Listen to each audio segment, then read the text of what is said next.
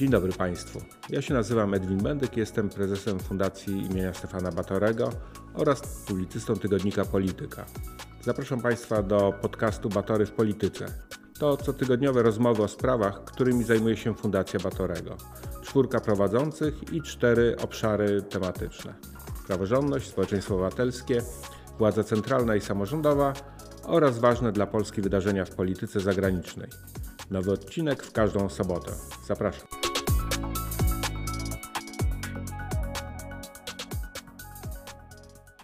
Dzień dobry. Nazywam się Krzysztof Izdebski i zapraszam Państwa na kolejny odcinek podcastu Batory w Polityce. Dzisiaj porozmawiamy sobie o demokracji na poziomie lokalnym. Przez Sejm przeszły właśnie zmiany w ustawie o referendum lokalnym, a proponuje się w nim m.in. zmniejszenie liczby obywateli niezbędnych do zainicjowania referendum lokalnego. Na przykład w przypadku gmin i powiatów będzie to 5%, a nie 10% uprawnionych do głosowania mieszkańców, czy wreszcie wydłużenie czasu na zebranie podpisów pod inicjatywą referendalną. Wcześniej, czy obecnie jeszcze było to 60 dni, teraz aż 6 miesięcy. No ale co jeszcze istotne, te nowe przepisy obniżają próg niezbędny do uznania ważności referendum tematycznego, czyli takiego referendum polegającego na rozstrzygnięciu jakichś ważnych spraw dla społeczności lokalnej z 30 do 15% uprawnionych. Natomiast to też kolejna i duża chyba zmiana w przypadku referendum odwoławczego wójta, burmistrza lub prezydenta miasta. Frekwencja musi z kolei wynosić co najmniej 3/5, ale 3/5 wszystkich głosów, które były oddane na konkretnie odwoływany organ, czyli obniżenie tego progu, z którym mieliśmy do tej pory. I chyba ostatnia taka rzecz, która może mieć znaczenie w przypadku tych referendów tematycznych, czyli poświęconych tym sprawom istotnym czy ważnym, tu też zresztą pewna zmiana została wprowadzona, nowe przepisy ograniczą referenda do 2 tylko w całej kadencji samorządu, ale nie będziemy się tak naprawdę w dzisiejszym podcaście skupiać bardzo na kwestiach prawnych, tylko raczej na próbie zrozumienia lokalnej dynamiki, oczekiwań mieszkańców co do posiadania wpływu na lokalne sprawy i na to, czy te oczekiwania są spełniane przez samorządowców. A moim i Państwa gościem jest dr Katarzyna Dzieniszewska-Naroska, wykładowczyni na Wydziale Administracji i Nauk Społecznych Politechniki Warszawskiej i autorka wielu publikacji i badań, między innymi Odwołać Wójta, czyli o narodzinach partycypacji. Dzień dobry. Witam Państwa, dzień dobry. No, czy rzeczywiście jest tak, że ludzie odczuwają, że za mało jest tych referendów, czy w ogóle innych modeli wpływania na proces podejmowania decyzji i chcieliby, żeby były i łatwiej, i częściej organizowane? No, na to się powoływali politycy, którzy rozpoczęli ten proces legislacyjny, o którym krótko wspomniałem. Z pewnością jest oczekiwanie pewnych grup mniejszościowych w gminach, żeby mieć większy wpływ. I myślę, że dałoby się nawet w badaniach pokazać, że istnieje takie oczekiwanie jakiejś bardzo nielicznej grupy mieszkańców w gminach. Takich mieszkańców, którzy są aktywni, są cały czas zainteresowani sprawami lokalnymi i chcieliby mieć ten wpływ większy. Natomiast czy akurat referenda lokalne są do uruchamiania takiej aktywności mniejszościowych grupy? No nie do końca jestem przekonana. Tak, ta instytucja jest jednak trochę inna w założeniach swoich. Ona jest do rozstrzygania pewnych kwestii lokalnych i zakładamy, że cała społeczność rozstrzyga, nie jakieś mniejszości. Tak? Bo demokracja to jest jednak... Szanujemy prawa mniejszości, ale podejmuje decyzje większość. No dobra, ale ja dopytam, przepraszam, wejdę ci w słowo. Bo mówisz o tych grupach mniejszościowych. No w sumie często jest tak, może rzadziej rzeczywiście w wyborach lokalnych, ale też w ogóle do wyborów takich w ramach już tej demokracji przedstawicielskiej, czyli do wyborów różnych organów, też często chodzi mniejszość. No chociażby spójrzmy na wybory do Parlamentu Europejskiego, kiedy trudno jest taką dobrą frekwencję wykręcić. Czy to jest w sumie, no nie wiem, taki formułujesz to jako pewien problem, że może warto, żeby ta mniejszość była większością, że my jakoś się słabo też jako mieszkańcy angażujemy w lokalne, czy obywatele w ogóle w lokalne sprawy. To jest prawda, to znaczy większość mieszkańców narzeka, to pokazują badania, że większość mieszkańców narzeka na taką możliwość podejmowania decyzji, ale z kolei jak im stwarzamy taką możliwość, to nie biorą udziału. Oczywiście przyczyny, dla których te frekwencje są niskie, one są złożone, one nie są proste, one zależą od układów w danej społeczności lokalnej, od poziomu ogólnej aktywności tej społeczności lokalnej, od debaty publicznej, która się odbywa w danej sprawie, więc to nie jest takie prostsze, nie jesteśmy w stanie tutaj rozstrzygnąć zero-jedynkowo. Ale jeżeli chodzi o takie uaktywnianie społeczności lokalnych, to doskonale posiadamy inne narzędzia uaktywniania i wydaje mi się, że referendum to jest tylko jedno z narzędzi włączania mieszkańców w procesy decyzyjne. Mamy cały szereg różnych narzędzi konsultacji społecznych, które mogłyby temu służyć i które mogłyby budować taką aktywność obywatelską, uczyć mieszkańców takiej aktywności obywatelskiej. Referendum po prostu jest instrumentem służącym do innych rzeczy i nie wydaje mi się, żeby to było narzędzie do uaktywniania tak mieszkańców. Poza tym dość kontrowersyjne są te progi, bo ja zawsze zadaję pytanie, bo próg 30%, który był w poprzedniej ustawie, no to pytanie można zadać, dlaczego to ma być 30%. Gdybyśmy tutaj, Krzysiu, uznali, że 20%, no to też dlaczego? Dlaczego 20%?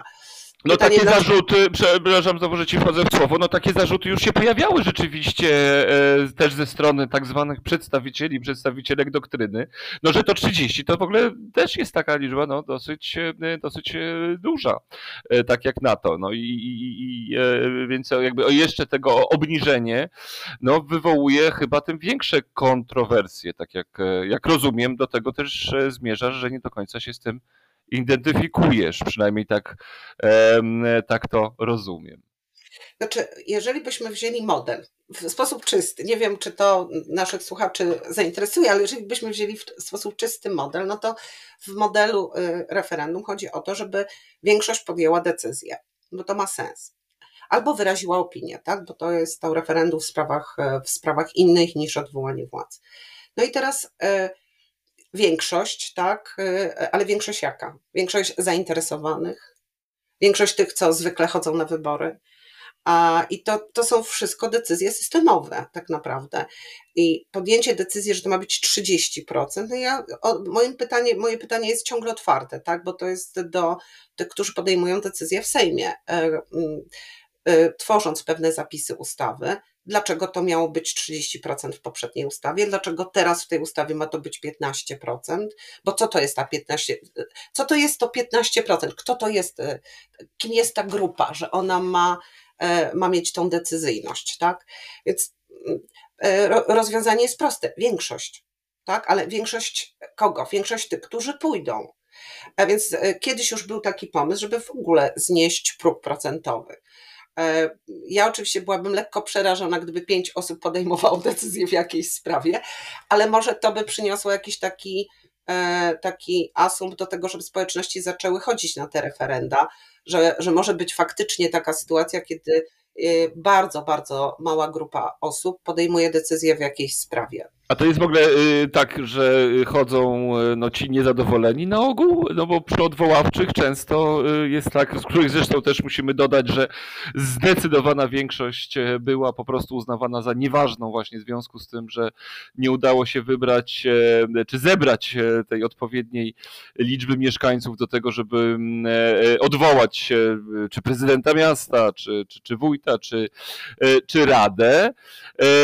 No i często taka taktyka, to zresztą tutaj z warszawskiego podwórka, no taktyka jakby referendum odwoławcze Hanny Gronkiewicz-Waltz, no to ci, którzy ją popierali, po prostu nie szli do referendum i no, przez to tak ono było nieważne. Więc kto chodzi na te referendum w zasadzie na poziomie lokalnym?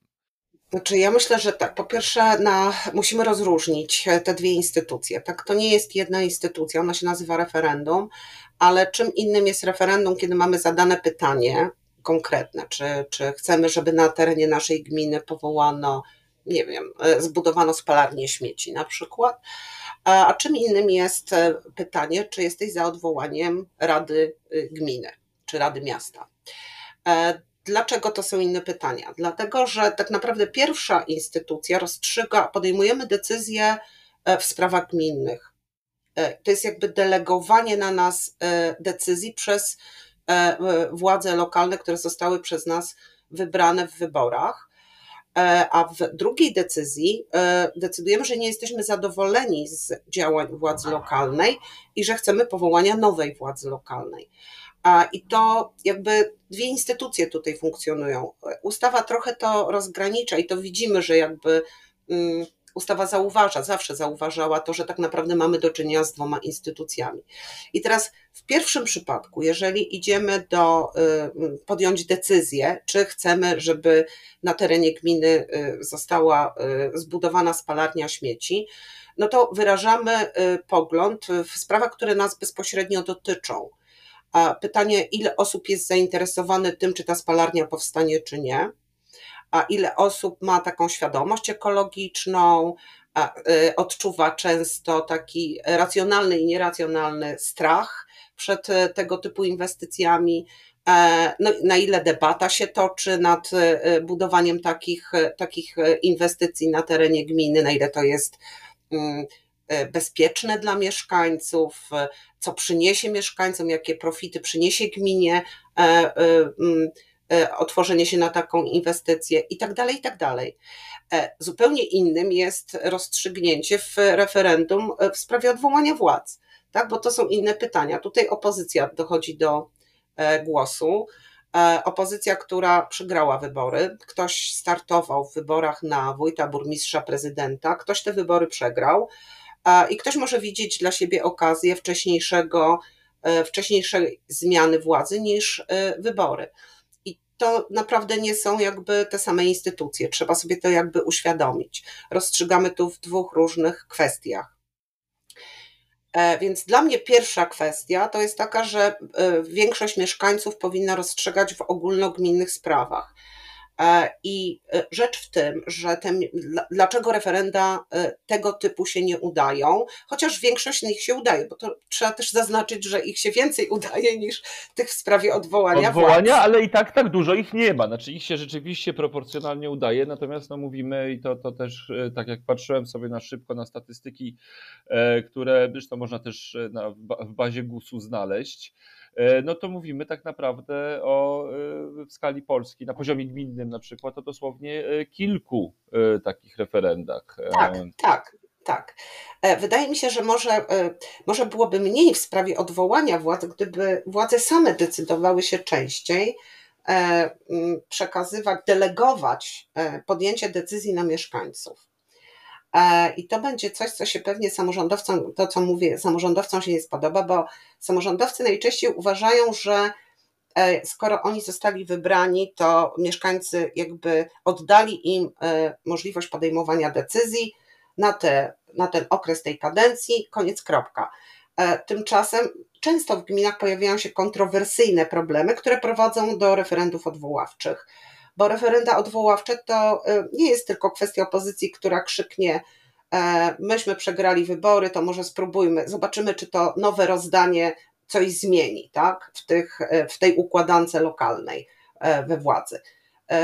To najczęściej jest tak, że opozycja czeka w trakcie kadencji na to, żeby jakaś decyzja władzy okazała się kontrowersyjna na tyle i na tyle poruszająca mieszkańców, żeby dawała jakby okazję do odwołania tej władzy. My zresztą mamy taką perspektywę trochę wielkich miast, ale musimy pamiętać, że samorządy w Polsce, one tak naprawdę, większość samorządów w Polsce to są gminy mniejsze niż Warszawa, Poznań, Kraków, nie wiem, tu mogłabym wymieniać wszystkie wielkie miasta. I te samorządy też i ich poziom upolitycznienia czy poziom upartyjnienia, może byśmy bardziej powiedzieli, on jest bardzo różny. W tych małych gminach taka partyjność ma mniejsze znaczenie. Większe znaczenie mają pewne układy, ja to nazywam zawsze układem lokalnym, takich historycznych, absolutnie lokalnie ulokowanych rzeczy związanych z postaciami różnymi, ważnymi dla życia lokalnego i tym, jak te postacie ważne budują wokół siebie właśnie większość jakąś, która jest w stanie w wyborach skupiona wokół tej osoby wygrać. To może być lekarz, to może być weterynarz, to może być były prezes jakiejś spółdzielni lokalnej, to mogą być bardzo różne osoby. Więc ta perspektywa tych układów lokalnych jest troszkę w tym środowiskach, w tych wspólnotach lokalnych jest troszkę taka niewarszawska w większości. I tam ta opozycja też no nie jest tak mocno zdeterminowana, więc ona najczęściej czeka na okazję.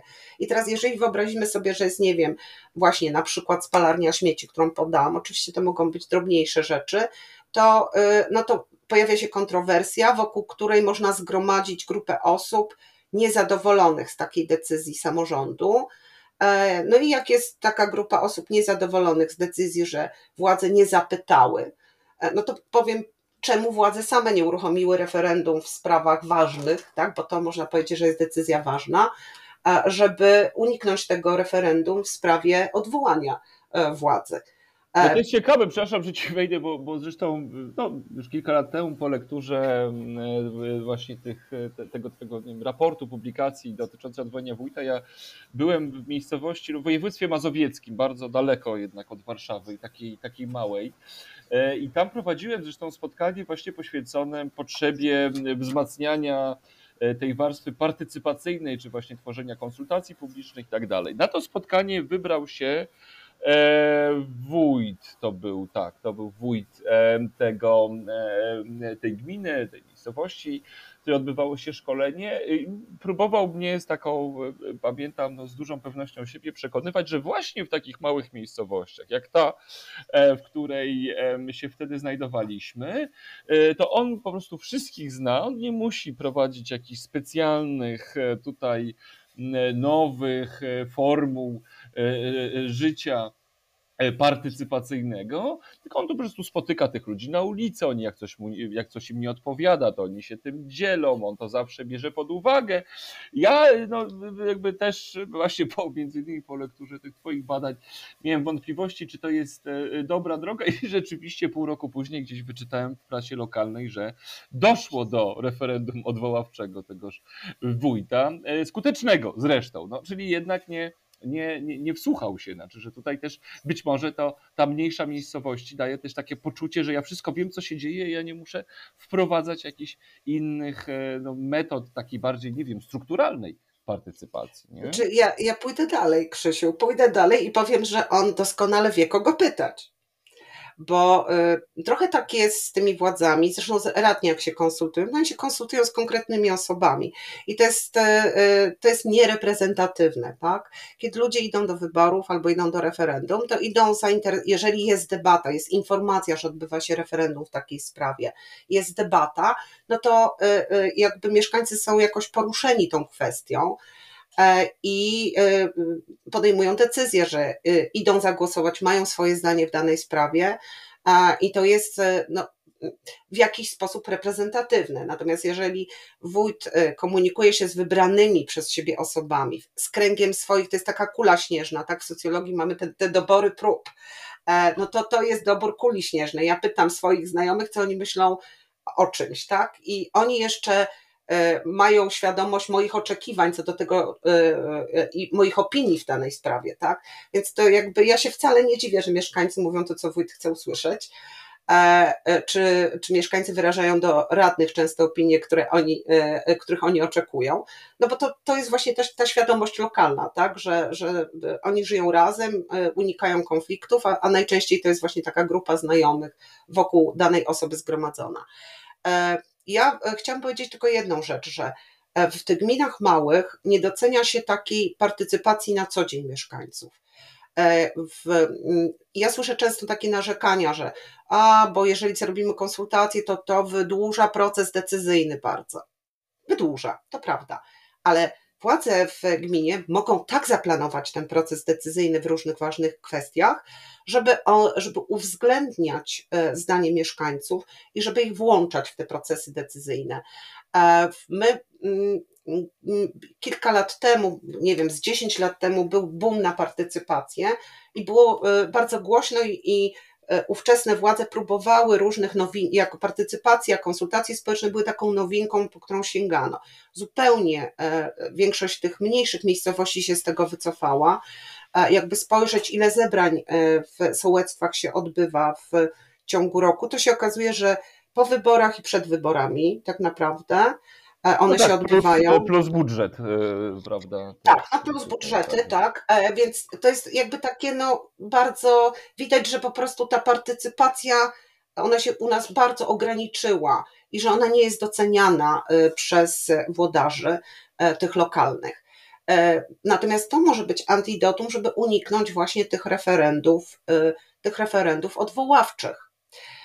No i oczywiście to może być też budowanie takiej świadomej, obywatelskiej wspólnoty, która podejmuje w sposób świadomy, po debacie decyzje w ważnych dla gminy sprawach. Więc dla mnie to jest takie, gdybym ja siadła do zmiany tej ustawy, raczej bym postarała się poszukać rozwiązań,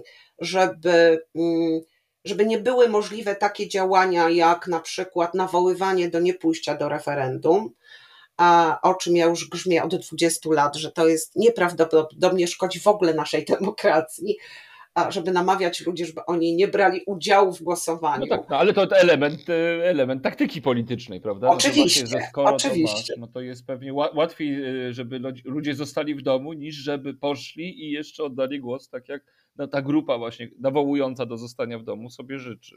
Ale w tych środowiskach lokalnych to jest jeszcze gorsze, dlatego że w takich małych gminach ludzie się boją brać udział w takich głosowaniach, jeżeli wiedzą, że na przykład wójt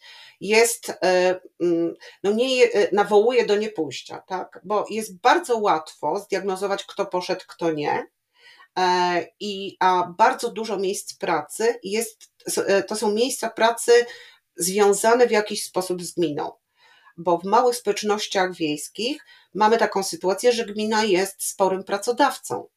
A to są szkoły, to jest gospodarka komunalna, czyli można powiedzieć, że wpływy wójta czy radnych są bardzo duże i mieszkańcy po prostu mają obawę, że ktoś odnotuje to, że oni byli, a skoro byli, a pan wójt nawoływał, żeby nie iść do referendum, to znaczy, że oni są przeciwko panu wójtowi. To jest taka jakby tajność głosowania nie działa, to jakby zabija tajność głosowania. W związku z powyższym wydaje mi się, że tutaj to jest to, co należałoby popracować, a druga rzecz, nad którą też należałoby popracować, to jest jakość debaty tej lokalnej, czyli nałożenie na organizatorów referendum jednak poza oplakatowaniem, że referendum jest, uaktywniania mieszkańców w postaci konieczności organizowania debat, tylko na gminę nałożyłabym obowiązek udostępniania nieodpłatnego świetlic do tego celu, bo moje rozeznanie w tych środowiskach lokalnych jest takie, że można w sposób prosty uniemożliwić organizowanie takich debat, tak, jeżeli nie ma gdzie ich odbyć, tak, nie zawsze jest to proste. No tak, ale jest jeszcze jeden taki, znaczy tak mi się zawsze wydaje, też patrząc właśnie na temat czy konsultacji, gdzie często też porusza się takie, to szczególnie samorządowcy poruszają takie argumenty właśnie, że no dobra, to my robimy takie spotkanie, już ludzie przychodzą i tam zamiast mówić na ten temat, to wylewają wszystkie swoje żale. Co ja zawsze mówiłem, okej, no to w takim razie jakby starajcie się bardziej systemowo do tego podejść, żeby te wszystkie inne żale też jakby istniała przestrzeń, żeby je, żeby wylać, a jak chcecie, nie wiem, zaplanować jakąś inwestycję, no to rzeczywiście, żeby ludzie mieli takie poczucie, prawda, że w innych okolicznościach mogą wygadać się na inne tematy, a w tych, a tutaj, żeby skupić się na tej konkretnej kwestii. Ale jeszcze jeden element jest tak naprawdę moim zdaniem chyba kluczowy, jeżeli chodzi o też takie, nie wiem, no poczucie, nazwijmy to poczucie własności czy przynależności takiej rzeczywistej do wspólnoty samorządowej. No mamy świetnie zrobione konsultacje, powiedzmy, tak? No bo referendum rzeczywiście tutaj jest jakiś inny stopień związania z tym wynikiem, jeżeli jest ważne, ale mamy te konsultacje i bardzo często jest to, że te wyniki gdzieś się rozpływają, znaczy w sensie, że to, że większość osób wyraziła jakąś swoją opinię, no potem nie znajduje to odzwierciedlenia w faktycznych działaniach władz. Chyba to trochę widzimy też teraz na poziomie pewnie, no różne tu są przyczyny, ale takiego zmęczenia budżetem partycypacyjnym, gdzie mieliśmy ten pierwszy taki boom kilka lat temu, a teraz no też tak często słyszymy o tych historiach, że ludzie zagłosowali z jakimś projektem, ale potem na skutek różnych działań do realizacji tego projektu nie dochodzi. No i właśnie, i czy takie w końcu zderzenie się z tą ścianą, znaczy, że próby właśnie debaty, rozmawiania, ale na koniec końców no pokazanie, że nasz głos się w zasadzie nie liczy, że ci rządzący robią i tak co chcą, czy to nie jest jeszcze bardziej rozczarowujące i frustrujące i powodujące, że nam się już w ogóle nie będzie następnym razem chciało wyjść z domu? To znaczy tak, ja myślę, że są pewne zachowania obywatelskie, których się uczymy i to musi trwać przez dłuższy czas. To nie jest tak, że my uruchomimy... Tak jak z budżetami partycypacyjnymi, że my uruchomimy te budżety i wszyscy ludzie się rzucą do głosowania. Wszyscy wiemy, jak te głosowania w tych budżetach wyglądają. Wiemy też, jaki jest rytm tego. My się będziemy długo uczyć tego typu instytucji, ale to nie znaczy, że my ich nie powinniśmy uruchamiać. Jeżeli pan wójt czy burmistrz, bo od tego zacząłeś, zrobi jedno, jedyne zebranie. Ja miałam też takie przypadki, kiedy miałam okazję namówić pana burmistrza na to, żeby takie zebranie zrobił z mieszkańcami, bo ich w ogóle nie było. W tej gminie w ogóle nie było zebrań z mieszkańcami i rzeczywiście pan burmistrz zrobił i po 20 latach, kiedy zebrań nie było, no po prostu wszystkie żale z tych 20 lat zostały na niego wylane w trakcie tego zebrania, a ono było w sprawie typu pojemników na śmieci. Tak to miało wyglądać. Oczywiście o śmieciach w ogóle nie było mowy, ale to jest tak, że no, jakby co jest odpowiedzialne za to, że tak się dzieje w trakcie tych zebrań? To, że tych zebrań nie ma. Gdyby tych zebrań było dużo, dużo więcej, to ludzie mieliby okazję mówić o różnych rzeczach, które ich bolą, a dla wójta czy burmistrza to jest zawsze jakiś zysk, że jest naprawdę dobrze, jakby dobrze w klimatach swojej własnej gminy i wie, gdzie ma opozycję, wie, jakie są głosy przeciwne jego pomysłom na różne rozwiązania, może podjąć się debaty.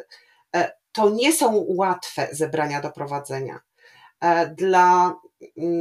Trzeba mieć dużą zdolność komunikacji z innymi, interakcji z taką dużą grupą osób, żeby takie zebranie dobrze poprowadzić, żeby w takim zebraniu nie wypaść źle i żeby nie czuć frustracji też po tym zebraniu. Ale to jest kwestia kompetencji, no, albo ktoś ma kompetencje do tego, żeby rządzić, no, to jest jedna z podstawowych dla mnie kompetencji do bycia władcą, żeby się komunikować z poddanymi. Przepraszam, że stosuję taki, ale to trochę tak jest z punktu widzenia osób, które zostały wybrane przez większość, że teraz my i my decydujemy. A tutaj właśnie trzeba trochę delegować tą władzę w stronę mieszkańców, poszukiwać też opinii mieszkańców, bo to jest istotne. Poszukiwać nie w swoich kręgach, tylko właśnie w trakcie takich choćby otwartych zebrań. A druga kwestia, którą poruszyłaś, to jest to, że my ciągle uczyliśmy tych, jak powinno się przeprowadzać konsultacje społeczne, ale prawda jest taka, że dopóki nie przeszkolimy urzędników, nawet nie chodzi o szkolenie wójtów, burmistrzów, tylko urzędników, co powinno się zrobić ze zgłoszonymi uwagami, jak powinien być przygotowany i udostępniony dla mieszkańców raport z takich konsultacji, że jeżeli się odrzuca jakiś punkt widzenia, który w trakcie tych konsultacji się pojawił od mieszkańców, to jest uzasadnienie tego odrzucenia danego argumentu, a nie, że po prostu podejmujemy decyzję taką i taką, jest cisza. To są te błędy, które są popełniane i też mieszkańcy nie mają wtedy poczucia, że faktycznie ktoś przeczytał choćby tą ich opinię, albo wysłuchał tych ich opinii, albo ją rozważył. I to zmniejsza jakby chęć uczestnictwa. Ale to nie znaczy, że powinniśmy rezygnować z tych instytucji. Po prostu musimy się ich uczyć i potrzeba na to czasu. No właśnie, a tego czasu już pewnie będziemy, my będziemy zmierzać też do końca naszej audycji, natomiast też tego czasu za dużo nie mają sami samorządowcy, no bo wybory, no powiedzmy gdzieś mniej więcej za rok, prawda, po tym też przeniesieniu zmian terminu. Czy twoim zdaniem, takie ostatnie pytanie, bo pewnie nas trochę tych samorządowców słucha, czy jak zorientowali się i tak sobie pomyśleli, kurczę, może teraz zaczniemy robić te spotkania, skoro one są takie ważne, szczególnie przed wyborami. Czy to jest coś, co, no właśnie, czy jeszcze jest na to czas, skoro mamy te kilka miesięcy, niecały rok de facto do procesu wyborczego, żeby nadgonić ten, deficyt partycypacyjny? No, czy jeżeli się nie robiło tego przez całą kadencję, to już jest zdecydowanie za późno i gdzieś to tam sztucznie może wyjść? Znaczy teraz to już będzie podchodziło pod kampanię wyborczą, a jeżeli teraz zaczniemy to robić, ale to nie znaczy, że nie warto jej prowadzić, tylko już teraz rozmawiamy o czymś innym, rozmawiamy nie o wsłuchiwaniu się i podejmowaniu decyzji zgodnie z rozważeniem głosu wyborców, tylko teraz rozmawiamy o kampanii wyborczej i o tym, że chcemy pokazać mieszkańcom jakiś program, i chcemy mieszkańcom pokazać, być może na przykład otworzenie gminy na właśnie te instytucje partycypacji jako element programu, do czego bardzo gorąco bym samorządowców zachęcała, żeby właśnie zachęcać mieszkańców do brania udziału i do tego, że będziemy się wsłuchiwać w ich głos, nie wybranych osób głos, ale właśnie nawet tych mieszkańców, którzy mają inny głos niż my, tak, inne zdanie niż my. I że chcemy wysłuchać ludzi, bo skoro ludzie oczekują, że będą mieli większy wpływ, to może właśnie o to wysłuchanie ich opinii chodzi. No i może to, co uda się, czy udaje, bo też trochę narzekaliśmy dzisiaj, natomiast też jest pewnie sporo dobrych przykładów, takich, gdzie te procesy partycypacyjne się udają. To są chociażby te przykłady, gdzie wygrywają ponownie różni włodarze. Oczywiście to też różne są przyczyny tych ponownych wyborów, też i dyskusje i decyzje odnośnie ograniczenia kadencyjności w związku z tym, ale warto czerpać na pewno z tych dobrych wzorców, ale przede wszystkim chyba też, tak jak sobie słucham, to ja bym chciał, żeby w ogóle też na poziomie centralnym ten proces decyzyjny tak wyglądał i żebyśmy się nawzajem słuchali, ale ja bardzo dziękuję za to, że Państwo wysłuchali nas. Szczególne podziękowania dla mojej rozmówczyni dr Katarzyny Dzieniszewskiej-Naroskiej, wykładowczyni na Wydziale Administracji i Nauk Społecznych Politechniki Warszawskiej i autorki wielu publikacji i badań, między innymi właśnie Odwołać Wójta, czyli o narodzinach partycypacji. Bardzo Ci dziękuję. Ja również Państwu bardzo dziękuję. Dziękuję Ci, Krzysiu.